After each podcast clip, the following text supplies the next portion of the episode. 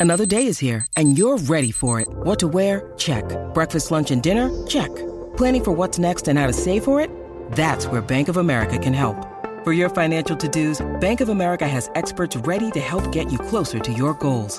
Get started at one of our local financial centers or 24-7 in our mobile banking app. Find a location near you at bankofamerica.com slash talk to us. What would you like the power to do?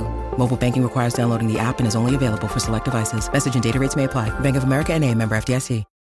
When you need mealtime inspiration, it's worth shopping Kroger, where you'll find over 30,000 mouthwatering choices that excite your inner foodie. And no matter what tasty choice you make, you'll enjoy our everyday low prices, plus extra ways to save, like digital coupons worth over $600 each week. You can also save up to $1 off per gallon at the pump with fuel points. More savings and more inspiring flavors make shopping Kroger worth it every time. Kroger, fresh for everyone. Fuel restrictions apply.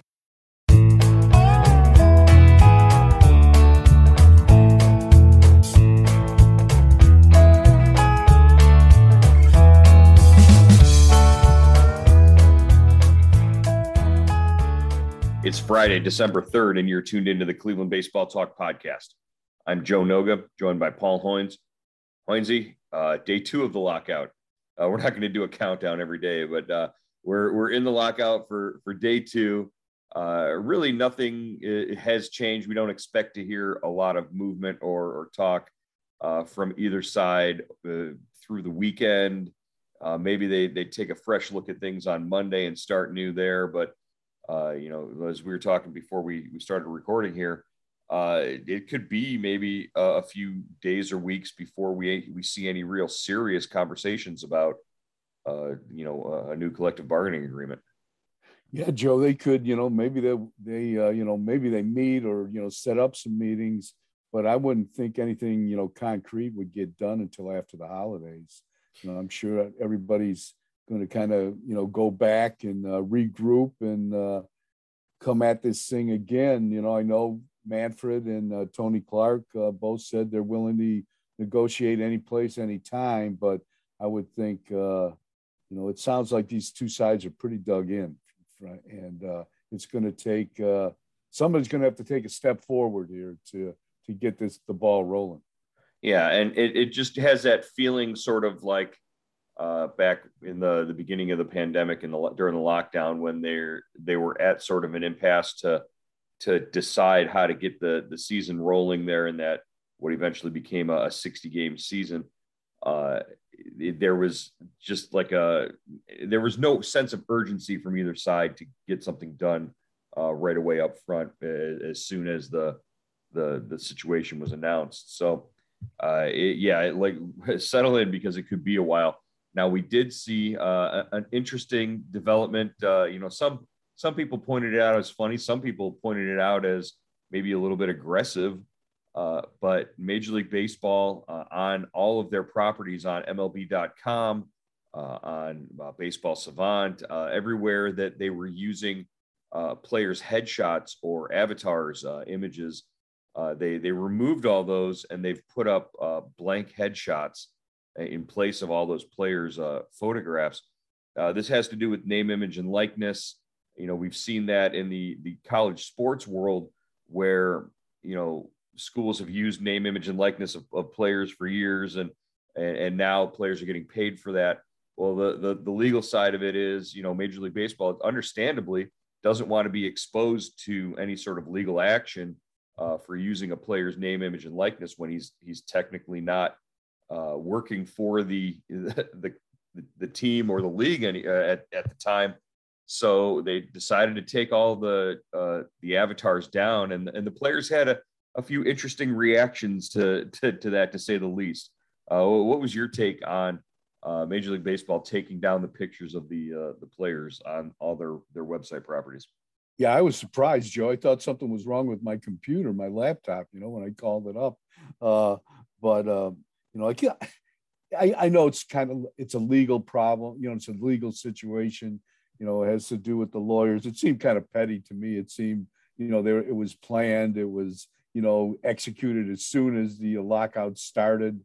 Uh, you know, a couple seconds after it. I mean, you know, it's just kind of, you know, one more, uh, you know, brick, you know, one more straw in the camel's back, so so to speak. I, I loved uh, Jose Jose uh, Ramirez's uh, uh, yeah. avatar on on Twitter. That was great. Yeah, Jose Jose and, and Trevor Bauer, I saw both responding to uh, to Major League Baseball. Interestingly enough, uh, a lot of players went and changed their Twitter handle or their Twitter pictures to uh, you know blank player faces. But Jose's uh, had his his branded logo with the JR11, and his avatar was wearing the uh, the chain that was the ball that uh, you know with the with the spiked hair and the mohawk that that he had on the the, the really interesting uh, gold chain that he had last year. And uh, Trevor Bauer, who famously bumped heads with Major League Baseball over uh, the use of his own personal logo uh, on a T-shirt, uh, on, on, an undershirt that he wore during a game last year. Uh, Bauer took his blank avatar face and covered it in that that logo, and he said, "Hey, what can they do about it now? They they can't stop me now." So, uh, all very interesting uh, approaches to this sort of thing. is is that the sort of like you know shot across the bow that can can damage negotiations? Even you know we're these are these are player centered issues that we're talking about is is the ability to control your own name image and likeness and you know bauer brings up a good point it's his brand and he's out there on the mound he should be allowed to wear that and you know have the logo visible or whatever but major league baseball prohibited him from doing it they fined him for for being out of uniform that way is is that something that could be taken up in the collective bargaining agreement is the uh, the ability for players to use their own branding yeah, you know, I think it's something, you know, Joe, that that they would discuss. I think there's more important issues to to uh, to deal with right now. But uh, you know, certainly, you know, I was watching a uh, NBA interview with uh, one of the, uh, the Chicago Bulls this morning, and he had some like uh, advertising on his on his game jersey. So you know, who knows what's going to happen? But I guess that's it. That that's that goes back to the league. Now I don't know yeah. if the players are getting a cut of that, but you know that that's obviously the next thing uh, you know that's coming here. Well, I I, I doubt that uh, baseball goes full uh, KBO or or whatever and has uh, yeah, has yeah. advertising patches all over there. But you know the steps have already been taken. They the players started wearing Nike uniforms that have the Nike swoosh logo on them. That's that's paramount to wearing an advertisement on their jerseys uh, every game. Now on field, on your on the the baseball fields, we've seen over the last couple of years uh, in the the the areas just outside foul territory there, uh, up the third base and first base lines. Teams are allowed to sell advertising there on that on that grassy area on that space, and we've seen it at Progressive Field. We've seen it at every other ballpark. Uh, the anywhere that they can make revenue, I guess, is is is open to that. But all of that revenue should be what's being talked about now in, in these negotiations. Uh, so yeah, they're expect maybe to see more more ads on players if if uh, if things go that way. But you're right, uh, that is not a priority in these these negotiations. They're talking in these. Uh, uh, I've heard that they're talking about you know three main pillars in these negotiations: uh, arbitration, you know, big market versus small market, and you know how how uh, you know uh, the the time table for players to reach free agency. All these things are are big fish out there for the the players union to to sort of get worked into this this new CBA. Oh, definitely, Joe. I think you you know what what they're talking about. The Players Association is changing the basic agreement. Basically, you know they they want to you know uh, you know, have the two year every two every player with two years in the big leagues of service time be eligible for arbitration. They want to cut a year off our uh, free agency from six to, to five years. You know, they want to uh, strip or I mean, reduce the revenue sharing that small market teams, uh, you know, share with the you know big market teams share with the small market teams by a hundred million dollars. Uh, you know, I mean, if they get if if they agree on one of those, you know, that's that's a monumental victory for them. But they want sweeping changes, and I guess you know, in negotiations, you ask for everything, and then you kind of whittle it down and and see what you get out of it. But I I just I I if I'm the owners, I can't see them uh, bending on this. Yeah, I, I, it, it's been since what 1973 that it's been uh, six years before he can be a free agent. Yeah, that... well, since Marvin Miller had free right. agency, that's that's and that was the, the you know, and they agreed to all this, and now you know they're kind of crying poor. They're you know they they've been hurt by the system that they agreed to, and now now they want to change it. And you know, I I read some stuff that says you know the system is outdated. Well, the players had a chance to to change that system, but they agreed to this. So you know that's right. what they're standing right now. Well, and and even you mentioned Marvin Miller. You go back to Marvin Miller and, and that time when they decided on six years being the the length of service before free agency.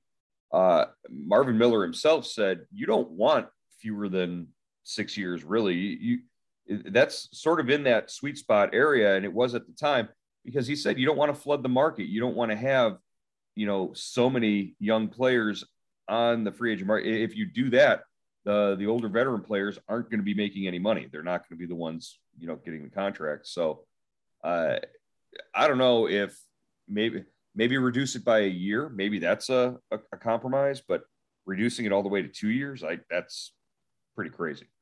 Yeah, you know Charlie Finley, the old you know the kind of the rebel owner of the the old Oakland A's, said make it make free make the make every player a free agent after every season and then you'll see what happens. And, and the union didn't want to do that. I mean, uh, you know, they said, no, no, we're not doing it that way. And that's, you know, one of the reasons they settled for six years. And, you know, Joe, I think, you know, I, I saw something that, that said, okay, you know, if, if you're the, if you're the, if you're the guardians and you've got a player like Lindor, you know, okay, you, you manipulate the service time so you get an extra year. So you get six years turns into seven years. But when you get to that that threshold where where he's he's one year away from free agency, you trade him. So you know, if you reduce it, you know, you trade him in his fourth or fifth year. So if you reduce it, let's say free agency to five years, your small market teams are trading these guys in their third or fourth year. You know, so you know it it, it really hurts it hurts teams like the Guardians, I think. Right. Yeah. It, it will. I and that's the big fear is that uh, out of out of these negotiations, the small market teams aren't going to have a big enough voice. They're they're the ones who are going to get hurt by whatever the owners do agree to, and it's it's going to wind up being, you know, somehow a hardship on teams like Cleveland, small market teams like uh, Tampa Bay, and uh, it just it, it's it, it could be it could have negative ramifications for for a, a long time. Uh, you know, moving forward, if if if teams with the small markets do not have a, a strong voice at the table in these negotiations. Uh, wanted to uh, make sure we mentioned we didn't mention the other day. Uh, uh right-handed pitcher Enyel De Los Santos, uh, 25 years old. He's been signed to a minor, uh, yeah, a minor league contract with a major league invite to spring training. That happened right before the lockout was imposed. Uh, Guardians signed him, so he's really the uh, one of the first real uh, signings for the Guardians uh, ever as the Guardians. De Los Santos, 25 years old, was with Philadelphia and Pittsburgh last season. Was had a 6.37 ERA, over 33 relief appearances. Um, had 48 strikeouts to 18 walks in what 35 and a third innings. So we'll we'll, we'll see. Uh, you know, if he has a chance to make the the 40 man roster, this is one, uh, probably another one of those. Uh, you know, it, it, throw an invite out there and see how he comes to camp, and then just to see if there's any chance to give them uh, depth in in the bullpen.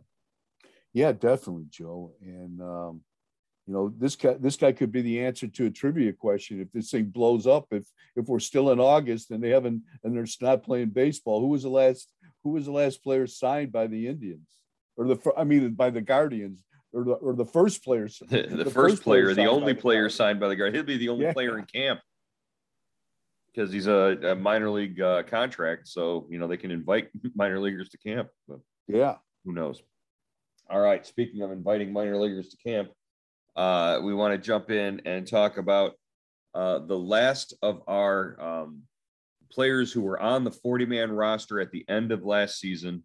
and heading into this season and sort of uh, you know a recap of of what we did, uh, looking at guys on the 40 man roster countdown, and looking forward to 2022. We will uh, we will pick this up again later on in December with uh, some of the the new guys, the new ads to the the 40 man roster, uh, who are prospects. Uh, we'll, we'll, do it as, a, as sort of a prospect preview. Uh, but the last guy on the uh, on the list here is Logan Allen, as uh, selected by our subtext subscribers. Logan Allen, uh, an interesting season, probably a, a, a, bit of a disappointing season overall, based on the way that he came out of spring training and the expectations that were there. Uh, as he had he had performed pretty well in spring training and had had basically won that fifth starter spot, and then came out in his first uh, you know several outings in April and just was a, a complete letdown. Yeah, Joe, uh, uh, really kind of like you you hit it on the on the head. Just an up and down season for uh, Logan. Um, uh, you know, had the great spring, you know, beat out uh, who did he beat out? Uh, he beat out uh, beat out Quantrill, right for for the fifth spot or the fourth or fifth spot. Then uh, he had five starts in April. I think he went 0 and 5 in April. Got sent down to uh, to AAA. Got hurt down there, and then kind of was was on the uh, you know the uh, was on was on the uh, you know the circuit between uh, Columbus and Cleveland for several times. Uh, he was he was sort of their their standby guy whenever you know with the shortage in the rotation. He was sort of on standby to always be there to sort of make a spot start or an emergency start for uh, the rotation when they needed a guy.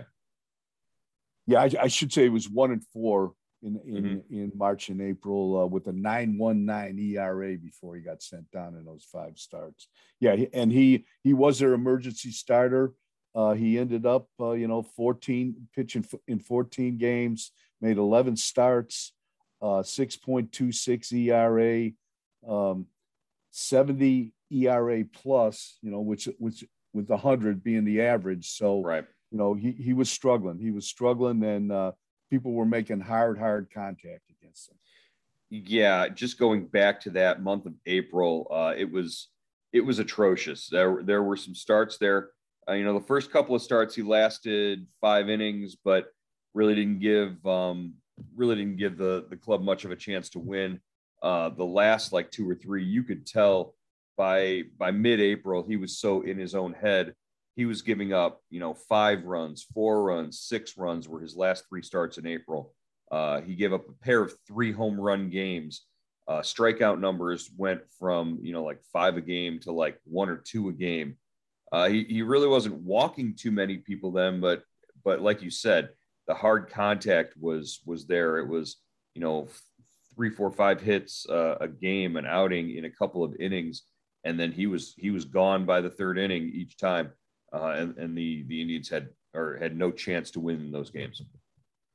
Yeah, right-handers hit 280 against them with 10 home runs, and lefties, and, and you know you're supposed to have the uh, the platoon advantage if you're a left-handed hitter against left-handed uh, if you're a left-handed pitcher against left-handed hitters. Lefties hit 342 against him joe.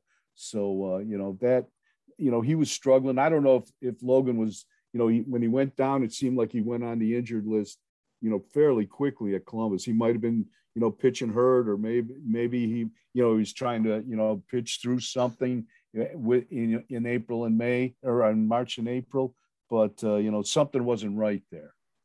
So in spring training, I remember Logan Allen talking specifically about getting his slider to bite more to right-handed hitters to to throw it basically at their back foot and to have it you know working the way that he really had a good feel for it and once he could do that he he mixed that with a, a pretty decent changeup and you know he he was he was effective in spring training. He was he went out there and he had outings where he was uh, basically unhittable, but it was not able to translate into the regular season.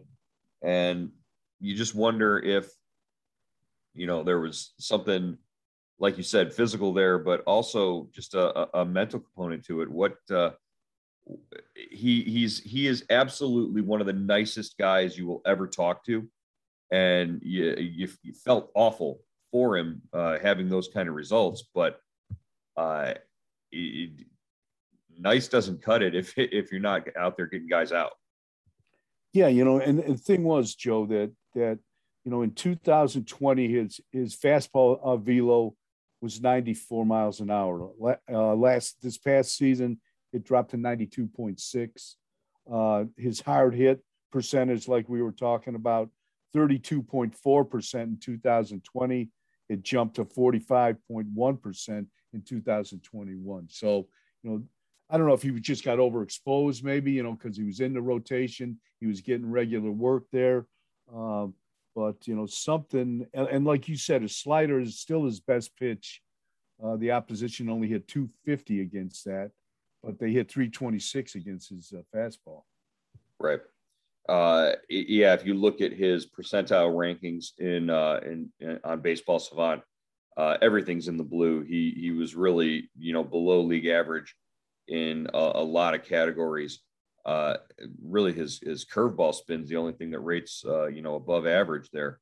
But uh, I don't know. Is is this a guy that the the front office uh, still believes in? Is, is there is there something there that they can they can try to get out of him this season?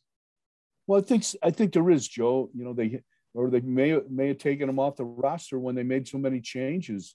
You know, uh, at at at the forty man roster to uh, for the well the now uh, kind of delayed Rule Five draft, but uh-huh. you know he's twenty four.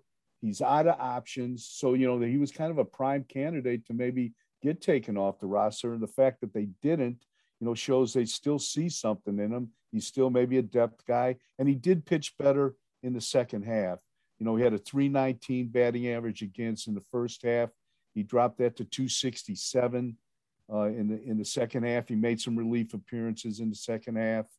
Um, you know, he he kind of in September and October he went one and two with a 4.57 ERA in 21 over 21 innings, six games, three starts. So you know he he did start to come around. Maybe he got healthy and he just looked a little more comfortable on the mound to me. He got there was that one game against Boston where he pitched really, really well. You know, got deep into the game, six, seven innings. You know, and that was encouraging. So, with no options left, he either has to make the club out of spring training, uh, and uh, you would assume that would be in some sort of relief capacity, maybe as a long man. Uh, do they carry, you know, three left-handers with Sam Hentges, uh, Anthony Gose and and Logan Allen as well. Uh, you got to you got to wonder about that. Um, I mean, this is he's you got to consider him right now a long shot to make this club out of spring training, and if that's the case, he's a long shot to to stay with the organization. Yeah, I, I would think so, Joe. I think this is a guy that you might kind of package in a deal. Maybe you know if somebody wants is you know everybody's always looking for starting pitchers. And uh, you know, this Logan's a starting pitcher. I don't think he's really a reliever. Uh, you know, he. Uh, but uh, you know, so maybe maybe he's a trade candidate, or or maybe he has another spring like he did this past year, and and kind of you know gives himself puts himself in position to make the ball club. Right. All right. Well, Hoynesy, uh, that, that's going to wrap up uh, a truly interesting week here on the Cleveland Baseball Talk podcast. Uh, we went from having uh, went from having to baseball not to not having baseball, and uh, eh, the the outlook right now is pretty bleak over the next couple of months. Uh, but we'll be here. We'll still be talking about uh, uh, the Guardians, the league, and, and anything else we can come up with because, oh boy, it's it's going to be a long winter. Uh, looking forward to it with you here uh, on the Cleveland Baseball Talk podcast. We'll talk to you again on Monday. All right, Joe.